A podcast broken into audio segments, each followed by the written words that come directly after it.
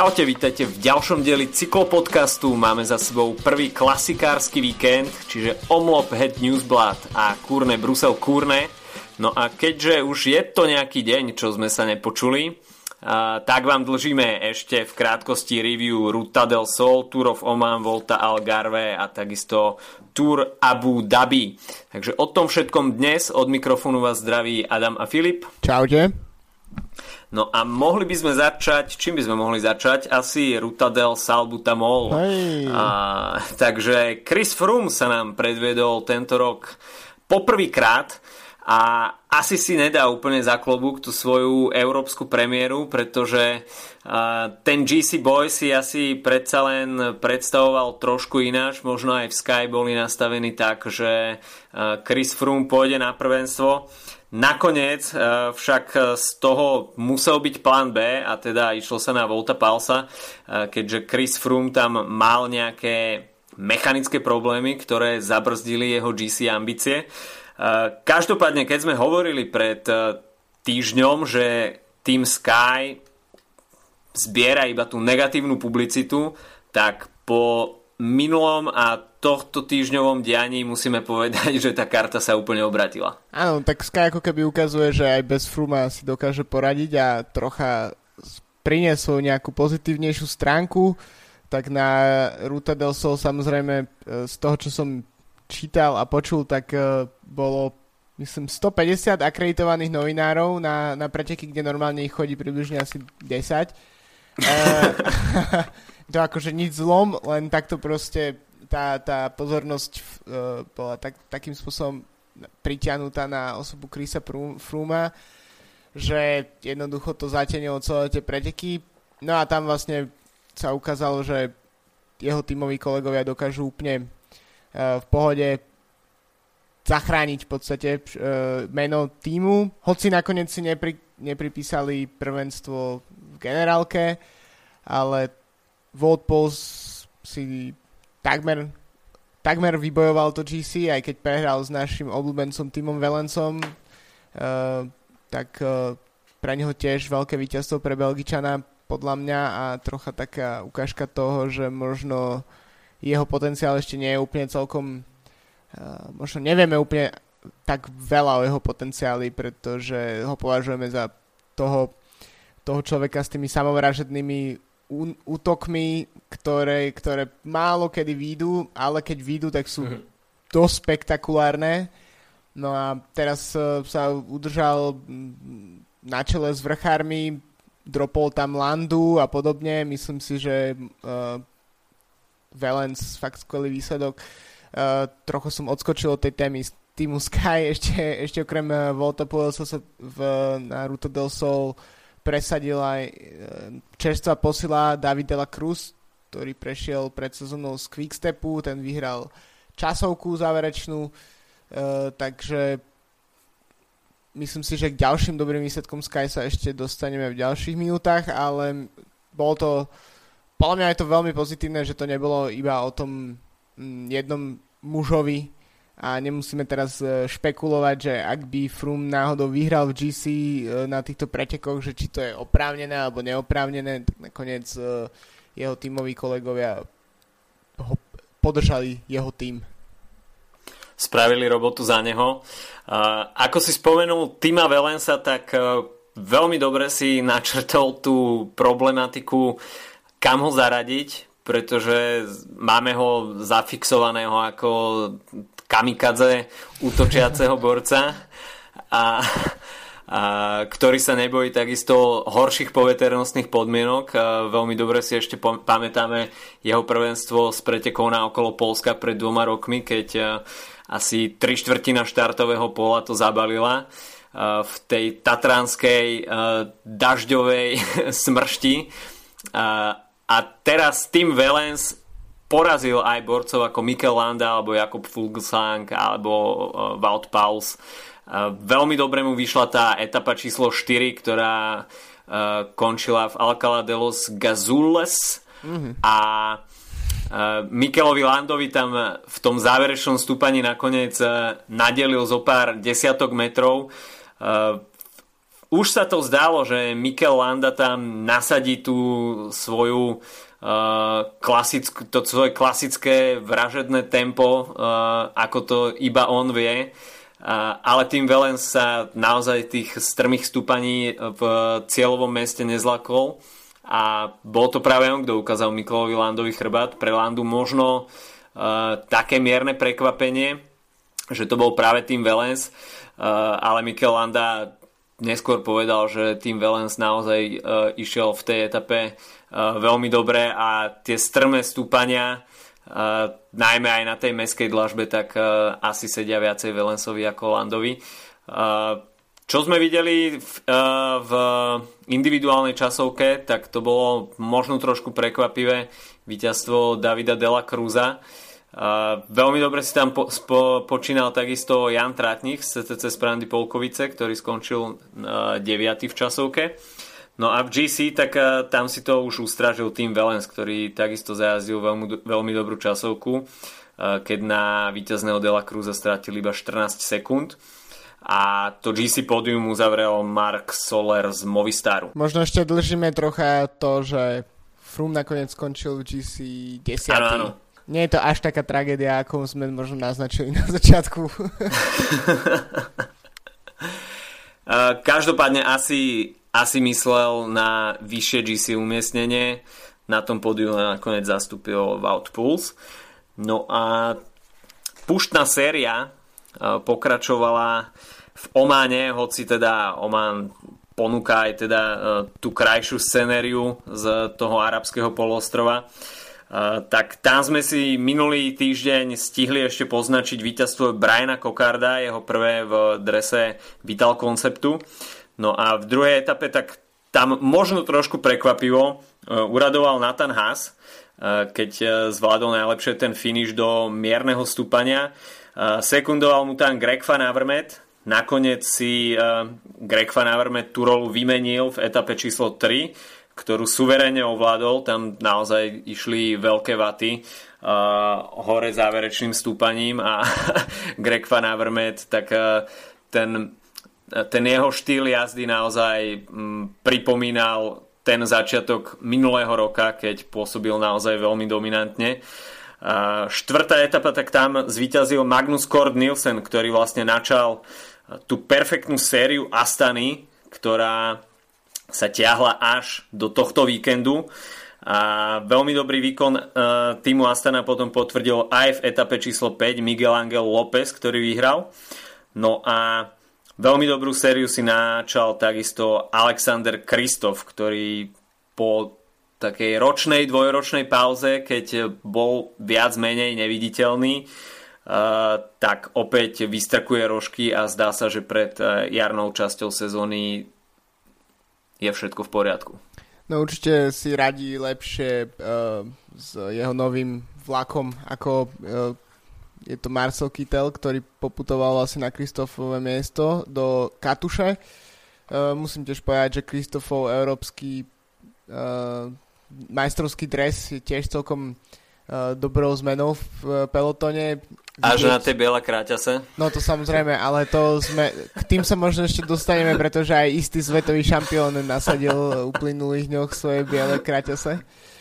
Uh, no a Astana naozaj uh, ukazuje minulý rok o takomto čase mali nula víťazstiev, uh, myslím si, že sme o tom tedy aj rozprávali, uh, ťahalo sa to s nimi strašne dlho, Uh, úvod minulej sezóny pre tento tým bol absolútne katastrofálny, no a teraz sa zdá, že uh, je, čo sa týka aspoň výsledkov, tak je všetko v poriadku. Myslím si, že sa môžu veľmi uh, radovať z uh, tej anabázy uh, Magnusa Korta Nilsena, ktorý už všetkých tých uh, vlastne uh, pretekoch na Blízkom východe ukazuje vynikajúcu formu, dokáže tam naozaj s top šprintermi jazdiť, ale zároveň je na ňom vidieť, že to je skôr taký klasikársky typ, že nie je to čistý proste rýchlik uh, uh, typu uh, Marcela Kytala napríklad. Mm-hmm. No a nakoniec teda Alexej Lucenko s, uh, s generálkou sa dobre, dobre pripravil na, na sezónu Classic.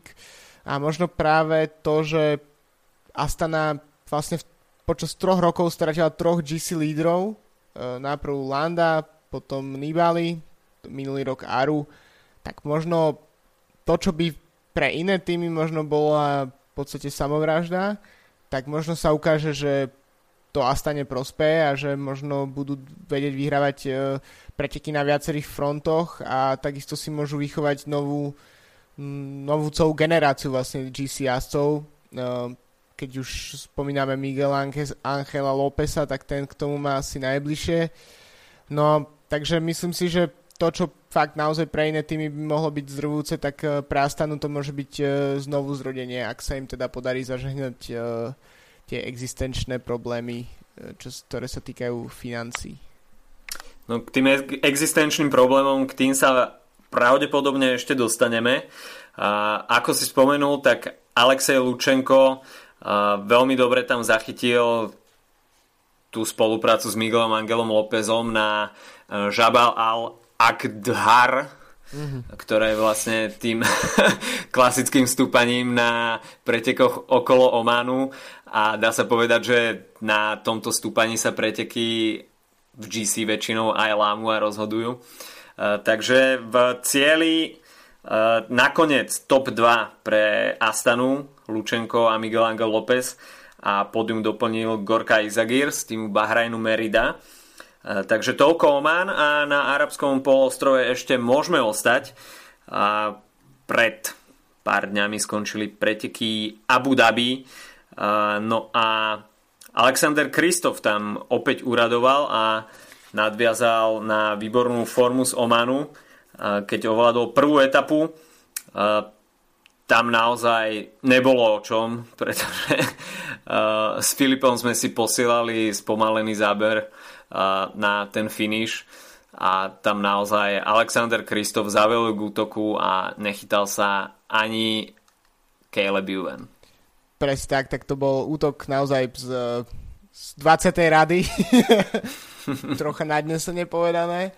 Uh, ale keď už sme pri tých uh, vlastne arabských pretekoch, ktoré sú viac či menej zaujímavé, tak uh, spomenul si, že Oman je vlastne svojim profilom asi najzaujímavejší, ale je práve po mne najmenej zaujímavý tým, že nemá žiadne televízne prenosy, čo patrí vlastne k tradícii týchto pretekov, takže tým, ktorý sa ne, nechce pozerať highlighty veľmi, ako napríklad mne, tak si ešte tieto preteky až tak neužijú. Zatiaľ, čo práve Abu Dhabi má vždy veľmi kvalitné prenosy, vlastne bol to pokiaľ len štvrtý ročník alebo tak nejak. Uh, no a čo je podľa mňa pozitívne je, že od naozaj veľmi, veľmi nudných pretekov, ktoré boli prvé dva roky po majstrovstvách sveta, čiže mm-hmm. na jeseň, tak e, tiež snažia trocha e, pohrať sa s, tou, s tým vlastne profilom.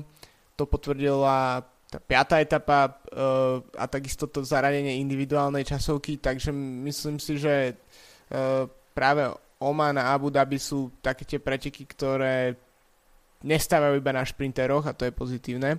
Ale keď sme pri tých šprinteroch, tak poukázal by som na Eliu Vivianiho, ktorý tiež ťaha famoznú sériu m, túto jar naozaj od, od, Austrál, od Austrálie až cez, cez uh, arabské preteky, tak uh, ukazuje, že naozaj je top šprinter, keď, keď má na to um, tímovú podporu, čo je veľmi pozitívne podľa mňa po tých rokoch takého, takých neutrálnych výsledkov, povedzme. No a ďalší zaujímavý výsledok bol potom v tretej etape, kde vyhral Phil Bauhaus a tam si to Nemci naozaj rozdelili pódium, ale Marcel Kittel opäť vyšiel na krátko, takže zabal, skončil na druhom mieste za Bauhausom, tretí bol potom Pascal Ackermann z uh, Bory. No a ešte na šestom mieste tedy Andre Greipel, takže Nemci naozaj uh, zdominovali tie šprinty. Ale hm, neviem, no, myslím si, že stále môžeme to považovať s tým Kittelom za že ešte nie je dôvod na paniku samozrejme, lebo čo sa týka šprinterov, tak práve po mne naj, naj, najkľúčovejšie je Tour de France, e, čo sa týka výsledkov, ale myslím že mm, pre psychiku pretekára je, určite dôležité získať nejaké prvé víťazstvo čo najskôr a z jeho kľúčových súperov, tak uh, Greipel už má za sebou víťazstvo a Gronewegen má skvelé, skvelé výsledky za sebou. Viviany, Cavendish dokonca vyhral uh, jednu etapu predtým, ako sa zranil teraz uh, na jedných z týchto pretekov. Uh, takže myslím, že, že, že, že to môže byť naozaj um, u Kytela celkom ešte problém v najbližších uh, pretekoch, týždňoch. No Kaťuša asi ani samotný Marcel Kytel nebudú chcieť, aby uh, tento stav pretrvával uh, čo najdlhšie, pretože naozaj ten tlak bude s každými pretekmi vyvíjaný na, na Kytela stále väčší a väčší. A ísť na nejakú z Grand Tour v Kytelovom prípade pravdepodobne to bude Tour de France uh, s nejakým nedostatočným uh, výsledkovým portfóliom zo začiatku sezóny, tak to si myslím, že by nebolo úplne na pohode pridávajúce. A Marcel Kittel by sa asi nechcel prezentovať eh, s takouto formou pred Tour de France. Na druhej strane možno by bol trošku, trošku podceňovaný, trošku odpisovaný a, to by mohla byť voda na mlyn pre eh, prípadné víťazstva, ale skôr si myslím, že Kittel by rád cestoval do Francúzska potom na Tour vo väčšej pohode. Čo však nevidíme u Kytela, tak to vidíme o, u ďalších pretekárov, ako si povedal, Kristof Viviani, Chrönewegen a takisto aj Andre Greipel už e, majú odbité, takisto aj Caleb Ewan svoje e, prvé víťazstva v sezóne. Takže šprintersky sa nám to pomerne dobre rozbehlo. Veľkú smolu v Abu Dhabi mal Mark Cavendish, ktorý vlastne skončil skôr ako začal a to už pred štartom prvej etapy, keď ešte v neutrálnej zóne spadol po náhlom zabrzdení toho riaditeľského auta, ktoré išlo odmávať ostrý štart. Na, na zemi sa tam ocitlo viacero jazdcov, ale práve najhoršie dopadol Mark Cavendish, ktorý spadol asi na to práve rameno, s ktorým mal problém po minuloročnom ročníku Tour de France po kontakte s Petrom Saganom. E, takže pre Keva trošku, trošku zbrzdujúci faktor na začiatku sezóny, e, ale nevyzeralo to nejako úplne strašne. Takže Mark Cavendish sa asi dá v najbližších týždňoch dokopy a v sezóne bude pokračovať asi podľa plánu. Ten pád bol vlastne o to bizarnejší, že vozidlo malo nejaký systém automatického brzdenia, mm-hmm. aspoň niečo také som čítal a ktoré, ktorý sa aktivuje vlastne, keď, e, keď iné, keď, e, keď e, detekuje vlastne iné vozidlo v príliš tesnej blízkosti. No a vlastne to sa stalo. Vozidlo si všimlo cyklistov, zabrzdilo a tak, také náhle spomalenie spôsobuje skutočne voľnu v pelotone, špeciálne podľa mňa ešte v situa- v neutrálnej zóne, kde všetci sú naozaj na kope. A vlastne jeden z veľkých problémov toho pádu bol uh, ten, že to nebolo príliš veľkej rýchlosti. Pretože napriek uh, tomu, čo sa môže tak uh, laickým okom zdať, tak práve uh, pády vo väčšej rýchlosti sú považované za v úvodzovkách bezpečnejšie, pretože napríklad uh, pre zranenia ramien alebo kľúčnej kosti a podobne, tak uh, sa hovorí, že vlastne pretekár len tak ako keby oškrie ten asfalt, že ho to tak proste slajdne a tým mm. pádom uh, sú tie, tie zranenia oveľa menej, um, majú menšie dôsledky, ako pád práve v, v, v pomalej rýchlosti, kedy jednoducho padne na tú stranu a podobne. Úplne si to, uh, sa mi to spája s takým pádom, ktorý mal Tony Martin v žltom tričku na Tour de France niekedy v roku mm. 2015 alebo tak nejak, uh, že skutočne tam ten, keď si zlomil kľúčnú kosť a úplne v takom proste slow-mo páde a bolo jednoznačne vidieť, že keby, keby išiel proste svojim časokárským tempom, tak by sa tomuto zraneniu práve po mne vyhol, ale to bolo vtedy také uh, nepríjemné. No a takže pre Cavendisha zase dosť smola by som povedal. No, Tony Martin, nechcem povedať, že vtedy išiel nulovou rýchlosťou, to vôbec nie, ale stúpalo sa, takže naozaj tá rýchlosť tam nebola úplne najväčšia a z toho dá sa povedať školáckého pádu vyznelo to, že slomil si kľúčnú kosť a túr sa pre neho skončila. Mark Cavendish, tak v jeho prípade asi to nebude úplne najlepšia reklama na automatický brzdový systém. A, tak sa mi zdá, že to boli Mercedesy, a tie riaditeľské autá a sprievodné vozidla, neutrálny servis, ktorý zabezpečoval organizátor. A, no, vidno, že túto technológiu treba ešte veľmi zlepšovať, aby sa mohla nejak dostať do premávky a možno aj v budúcnosti už sa viedlo viacero diskusí, čo sa týka tej automatickej mobility a bez, bezpilotných aut, že práve cyklisti, ten konflikt medzi, medzi autom a cyklisto, cyklistami môže byť v budúcnosti dosť veľký, pretože cyklista je v tomto systéme taký trošku nežiadaný prvok, pretože ten systém lepšie reaguje na chodcu ako na cyklistu. Pre ňo je to taký hybrid medzi, medzi chodcom a autom. Takže uvidíme, ako sa táto technológia bude vyvíjať dopredu. A každopádne na pretekoch okolo by sa neosvedčila úplne najlepšie v samotnom tom pretekárskom dianí. Veľmi dobre sa späť k pretekom teda. Áno, áno, na niečo sme zabudli. po menšej motoristickej odbočke sa vráťme k štvrtej etape, ktorá bola individuálnou časovkou. Teda prvok, ktorý veľmi spestril preteky Abu Dhabi.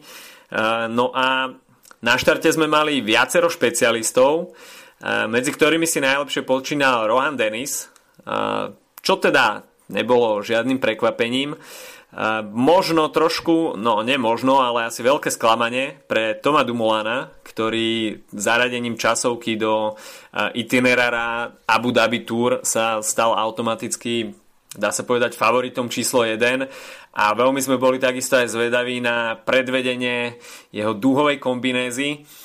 Nakoniec Nakoniec aspoň ja som bol trošku z toho hľadiska modnej policie sklamaný, e, pretože najprv išli, e, išli do sveta fotky s bielými kraťasmi, čo teda som bol teda dosť sklamaný a tajne som dúfal, že je to iba nejaký fototermín a prax bude trošku iná. Potom sa objavili fotky z, z tréningov, kde Tom Dumoulin mal čierne gate, takže to bol späť v normále, no ale nakoniec sme videli, že fototermín sa pretavil aj do tej reality a Tomovi Dumolanovi sa v bielých kraťasoch nedarilo, zabrzdil ho tam mechanický problém, ktorý už avizoval aj v tom rikone trate, tak sa mi zdá, že tam išlo o zadný šalter, a asi o nejakú chybu v e, tej elektronickej sade.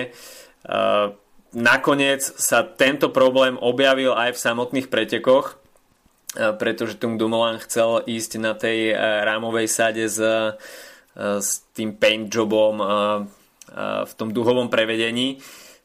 Takže v tomto sa nejaká tá synchronizácia duhovej kombinézy a duhového bicykla príliš neuplatila a ten problém s, so šaltrom nebol asi úplne 100% vyriešený a teda mechanické problémy zabrzdili Toma Dumolana pred lepším výsledkom v individuálnej časovke čo ho takisto trošku odstavilo na vedľajšiu kolaj aj v tom boji o GC, ktorý vyvrcholil v 5. etape. No a veľmi dobre si počínal v časovke Alejandro Valverde, ktorý napríklad do 2 sekundy predstihol aj takého borca, akým je Alex Dowsett. No a Alejandro Valverde nakoniec svoje, svoj dobrý výkon z časovky potvrdil v poslednej etape a tá forma po jeho zranení sa zdá, že graduje a ako keby sa nič nestalo na Tour de France minulý rok a uh, Valverde pristupuje k výberu pretekov možno ešte o niečo viac selektívne ako minulý rok, kedy vyhrával vľavo vpravo etapy a etapáky, e, čo je možno celkom dobré a zaujímavé z hľadiska jednak e, ardenských klasik, ktoré tu máme tak asi o dva mesiace, ak sa nemilím. No a takisto Grand Tour potom, kde bude e, spolu lídrom, spolu s Landom a Quintanom Movistaru, čo môže byť tiež ešte veľmi zaujímavé, aj keď si myslím, že v praxi to znamená, že nevyhrá ani jeden z nich. Uh, tak uh, Valverde potvrdil skvelú formu, v poslednej etape ukoristil etapové víťazstvo pred už spomínaným Miguel Angelom Lópezom, Mm, tretí skončil Julian Ala, Ala Filipa, čo nás možno trocha zaujímať, tak to je štvrté miesto Rafaela Majku, uh, ktorý, ktorý tiež sa ukazuje, že jeho forma stúpa a môže to byť ešte zaujímavé v, pri blížiacich sa týždňových etapákoch toho väčšieho formátu typu Parížny s Tireno Adriatico, neviem teraz konkrétne, kde bude Majka štartovať. Uh, no a Valverde mm, celkový víťaz Abu Dhabi, keďže ide o World Tour mm, podujatie, tak uh, myslím si, že v, tiež to bude pre rebríček veľmi zaujímavé víťazstvo. Alejandro Valverde, čo k tomu dodať? Naozaj uh, klobúk dole a pevne verím, že toto je ešte len začiatok toho, čo príde v tom Ardenskom týždni, kde na Murde Huy opäť ťažko bude hľadať konkurenciu. A teším sa na cieľovú fotku potom z Murdehu, ako bude dvíhať ruky nad hlavou a za ním sa rozputa ten súboj o druhé miesto s grimasami na tvári. A, takže uvidíme. No Alejandro Valverde uh, opäť uh, teda oval zvyšok štartového pola a namieril si to k víťazstvu v GC v Abu Dhabi. Uh, Veľmi, veľmi ťažké bude nominovať niektorého z týchto jazdcov do pozície lídra na Grand Tour, pretože v Movistare sa nám stretne túto sezónu naozaj veľký pretlak a uvidíme, či to bude na dobro veci alebo na škodu veci. Uh, videli sme už v ostatných rokoch viacero scenárov, uh, pokiaľ boli lídry, kolídry. A Takže bude zaujímavé sledovať, ako si Movistar poradí s touto, s touto selekciou na líderskú pozíciu na Grand Tour a, a ako zvládne celú túto situáciu. Myslím si, že pre tímových riaditeľov a, je to, sú to skôr príjemné starosti. Asi áno, aj keď uh, uvidíme. Ja som trocha skeptický pre tieto týmy s uh, mnohými lídrami. Neviem, nakoľko to môže fungovať. Uh, aj keď samozrejme už sme spomínali, aj ja som si prečítal knihu o Laviclair v, na Tour de France v 86. Uh, takže fungovať to asi môže, aj keď neviem, či v novej dobe alebo v modernej cyklistike. Čo sme ešte vynechali? Algarve?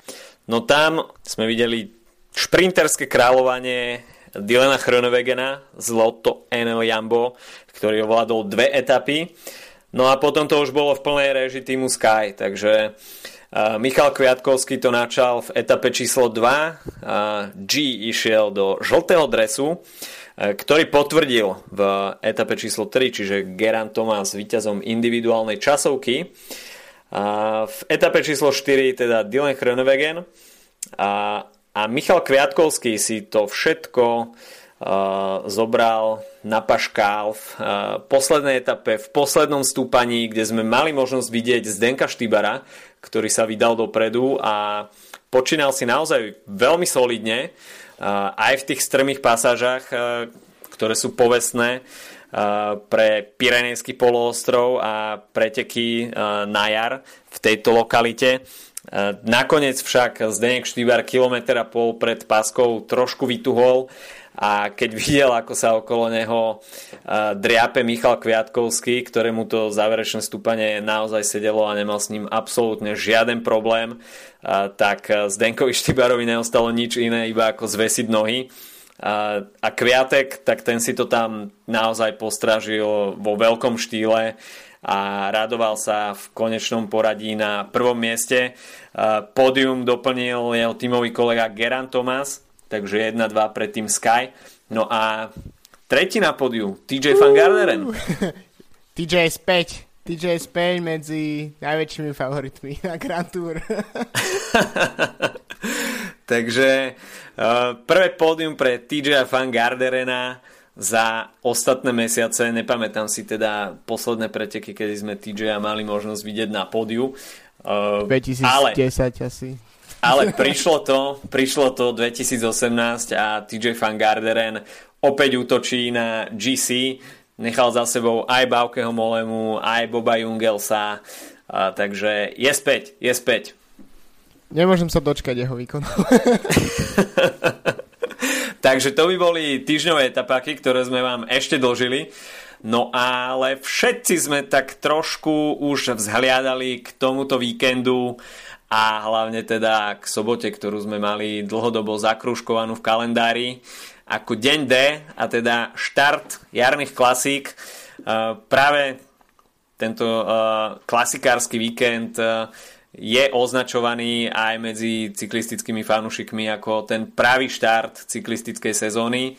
No a pokiaľ teda sme možno trošku favorizovali Grega Van Avermeta aj podľa tých výkonov z Omanu, tak realita bola nakoniec úplne iná. Hoci teda Greg Van Avermet bol na čele aj s tými ostatnými klasikárskymi hviezdami, tak nebolo to nič platné, pretože Astana tam predlžila to svoje perfektné pôsobenie zo začiatku roka, no a Michal Valgren nakoniec vypalil všetkým rybníček. Trošku prekvapivé víťazstvo, ale na druhej strane veľmi zaslúžené. Uh, Astana tam v tom uh, vlastne rozhodujúcom úniku myslím, že to bolo 12 jazdcov, ak sa nemýlim, tak mala, mm-hmm. tak mala zastúpenie uh, hneď trojicou pretekárov, uh, bol tam už aj spomínaný Lučenko, uh, veľmi aktívny tam bol Zdenek Štibár, uh, ktorému nakoniec to ne, nebolo veľmi platné. No a tak uh, jednoducho Valgren sa rozhodol približne 2 km pred cieľom, keď sa zvyšok skupiny tak trocha nejak váhal, kto bude ťahať a kto bude útočiť a ten uh, vlastne celé to, celý ten ich náskok pred eh, pelotonom sa začal znižovať a znižovať, tak eh, Valgren jednoducho vyštartoval. A možno práve preto, že to nie je až také veľké meno, tak mu to bolo povolené. Nikto ho výrazne nestíhal a tak si pekne zasoloval a prišiel si po víťazstvo asi v najväčšej pravdepodobne v kariére.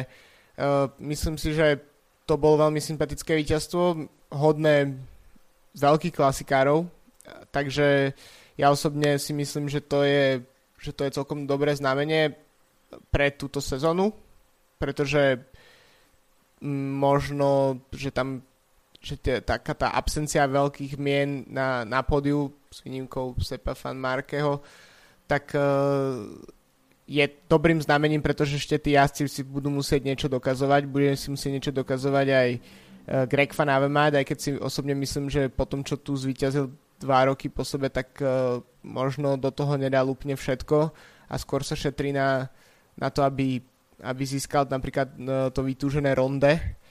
No a mm. druhé miesto, uh, tam nakoniec uh, viac menej šprintovali medzi sebou Lukáš Višňovský z, z Sosky a Sepp van Marke. Uh, van Marke to tam už ku koncu trocha vypustil, ale veľmi prekvapivé druhé miesto, tak ako rovnako ako víťaz, tak aj druhé miesto veľmi prekvapivé. V podstate pre možno fanúšikov cyklistiky um, a polskej cyklistiky nie, nie je úplne veľké mhm. meno, mm-hmm. aj keď uh, samozrejme Višňovský jazdí v Sky, takže to niečo musí znamenať. Uh, nemyslím si, že tam prešiel len kvôli tomu, že uh, má Kviatkovský také konexie. Uh, ale naozaj skvelý výkon, ktorý mimochodom potvrdil aj dnes ešte 8 miestom, takže vôbec by som to nepovažoval za nejakú náhodu. No a neviem, čo k tomu dodať. E, možno očakávania od týchto pretekov boli trocha väčšie, ale zároveň je skvelé um, už, už proste prišli tie belgické klasiky, pretože uh, to sú naozaj preteky, na ktoré čakáme každý rok.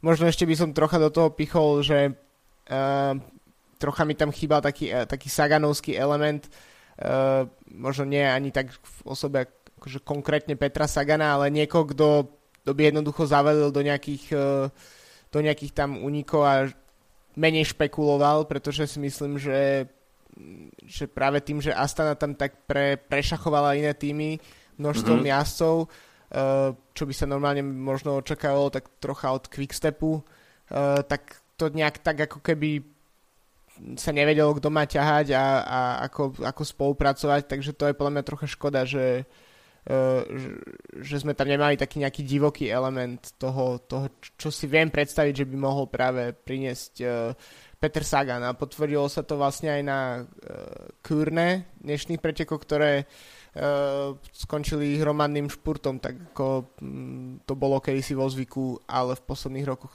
sa tak nedialo, takže myslím si, že dobrý úvod sezóny, ale myslím si, že očakávania uh, od ďalších pretekov sú vyššie. No, keď si spomenul ten uh, Saganovský štýl, tak uh, práve Quickstep uh, od neho sa očakávalo, že bude trošku tvrdiť muziku tých pretekov. Uh, predsa len mali tam Iva Lamperta, Ilia Kejseho, Zdenka Štýbera, Nikyho Terpstru, uh, no a samozrejme išlo sa na lídra Filipa Žilberta. Nakoniec takým najaktívnejším mužom tam bol Zdenek Štibar, ktorý zachytil aj ten útok Sepafan Markeho na Kapelmúre. Mimochodom na tú kombináciu Kapelmúr a Bosberg som sa aj ja osobne veľmi tešil. Ale očakával som tam predsa len taký trošku ráznejší nástup. Nakoniec moc jasom, ktorí mali tú útočnú chuť, nepridal na optimizme Vietor, ktorý nehral tento raz v ich prospech a dvojica Sepp van Marke a Zdenek Štýbar, ktorá sa na Kapelmúre odputala, tak netrvalo veľmi dlho, aby bola pohotená tou ďalšou desinou, z ktorej sa nakoniec vyprofilovala tá 12. Kde však Astana mala trojité zastúpenie, takže naozaj Michal Valgren, Oskar Gato a tak, taktiež Alexej Lučenko Uh, si to tam veľmi dobre zorganizovali a možno to, čo sa očakávalo od Quickstepu, uh, že bude mať túto príležitosť uh, práve Quickstep, tak nakoniec v tejto pozícii sa ocitla Astana a takticky ten záver zvládli mm, veľmi dobre.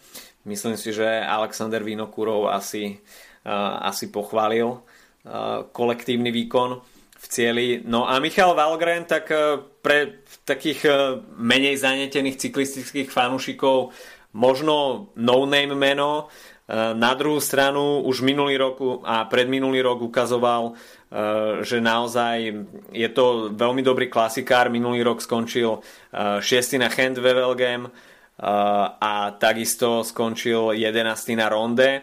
V roku 2016 skončil druhý na Amstli Eh, takže vie to aj na kockových klasikách, aj v Ardenách. Eh, takže profiluje sa z neho taký klasikársky univerzál a týmto iba potvrdil, že naozaj s ním, s ním treba do klasik rátať. Uh, trošku mi bolo ľúto Sepa Fan Markeho, ktorý si pripísal ďalšie pódium na klasikách, ale fú, už čaká 6 rokov na klasikárske víťazstvo. Práve, práve Omlop Newsblad je zatiaľ jediná klasika v tom jeho palmares, eh, kde si pripísal víťazstvo, ktoré mu tam svieti. Eh, na druhej strane eh, všetky tie pódia, asi čo dosiahol a štvrté miesta, by vymenil na, za jeden monument, ktorý, na ktorý stále čaká.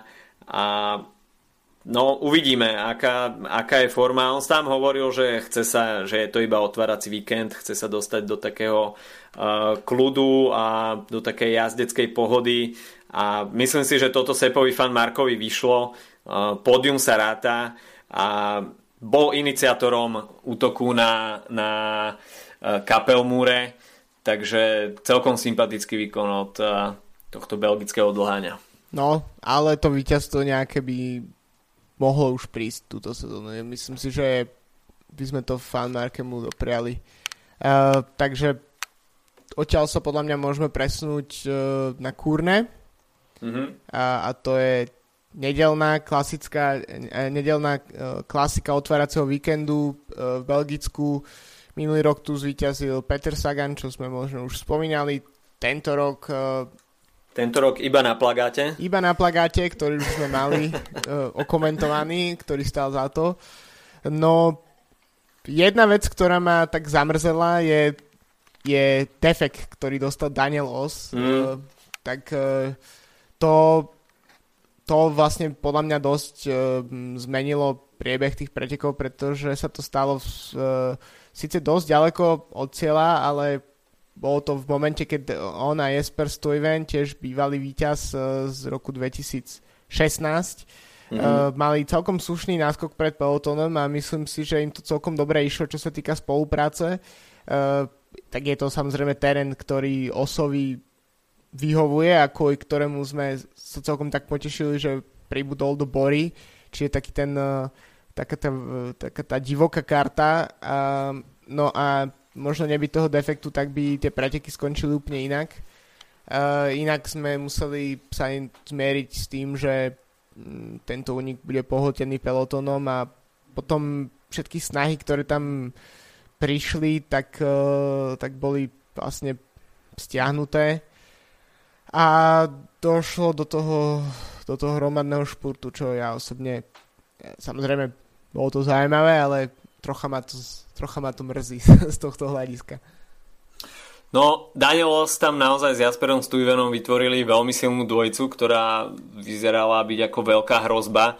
Nakoniec teda mm, ten defekt zabrzdil tú ich snahu kto je naozaj, ako by sa preteky vyvíjali, pretože sa, začalo sa to formovať uh, už na Kvaremonte, kde uh, sa to hlavné pole rozdrobilo.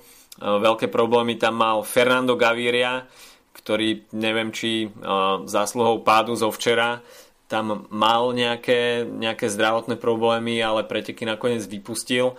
A teda Danielos s Jasperom Stuyvenom boli tí iniciátori ataku a vypracovali si pomerne rýchlo celkom solidný náskok, ktorý sa pohyboval mm, niečo pod minútou, no ale nakoniec e, tu ich veľmi dobrú spoluprácu zabrzdil defekt zadného kolesa, no a to automaticky znamenalo e, koniec ich snahy. Jasper Stuyven bol po Danielovi Osovi takisto do, potom sa tam vyprofilovalo niekoľko menších skupiniek, nakoniec sa atakovalo v trojici, ale aj tento pokus bol tesne niekoľko stoviek metrov pred cieľovou páskou zlikvidovaný.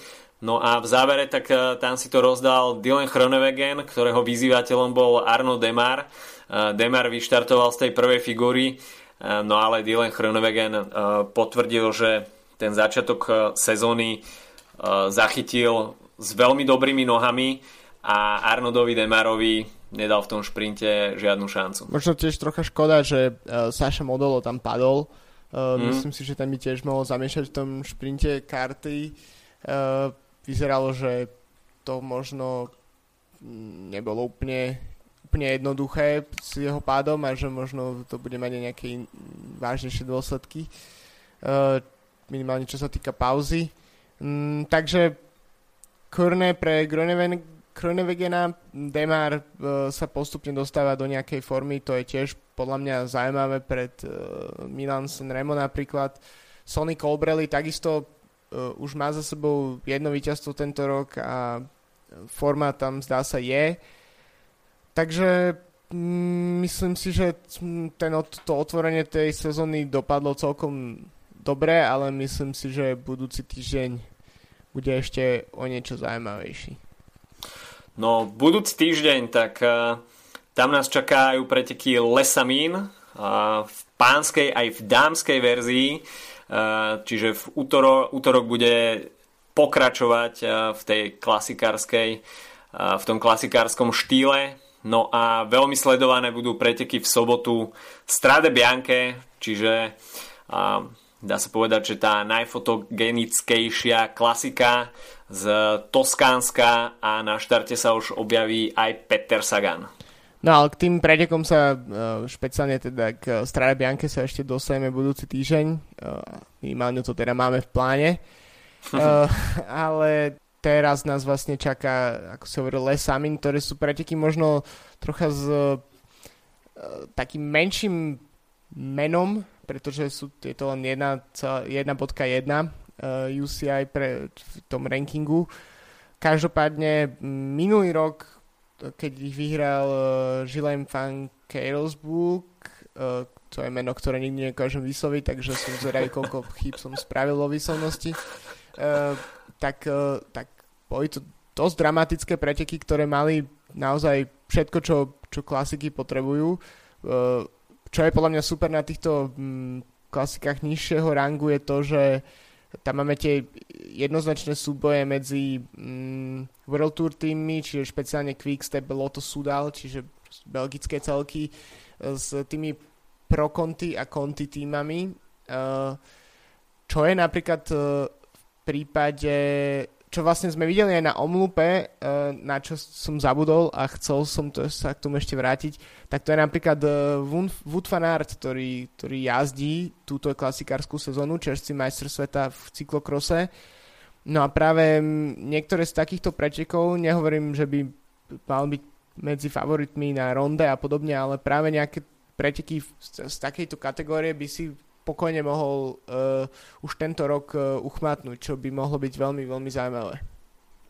No fanart tam bol naozaj v tej uh, finálnej skupine, ktorá sa na omlope vyprofilovala a sám som bol veľmi zvedavý, ako si Volt fanart poradí s tým uh, záťažením na ceste. Predsa len je to trošku iná disciplína ako cyklokros, keď uh, hodinu bombujete 1500 W a na ceste musíte vydržať v tom sedle 5-6 hodín. Wout van Aert však vôbec nesklamal a ako som povedal, tak e, tá klasikárska kampaň tento rok je pre neho veľkou výzvou a veľmi rád by sa videl z, e, na velodrome v, v Rube s kockou nad hlavou. Takže uvidíme, ako Voltovi Fanartovi vyjde e, táto klasikárska sezóna na Lesamine, tak sa mi zdá, že nie je v tom e, predbežnom startliste, ale túto sezónu ho ešte určite na jarných klasikách uvidíme a myslím si, že ho uvidíme niekde v popredí. A veľmi dobrú zostavu na Lesamin narysoval Quickstep, kde e, bude Zdenek Štýbar a takisto aj Niky Terpstra z tých veľkých mien, doplnený aj Filipom Žilbertom.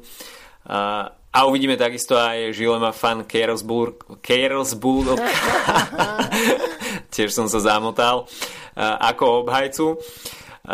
No a je to teda sú to preteky takého mm, menej prestížneho charakteru, ale pozvanku dostalo aj Aqua Blue Sport, kde uvidíme Adama Blajta.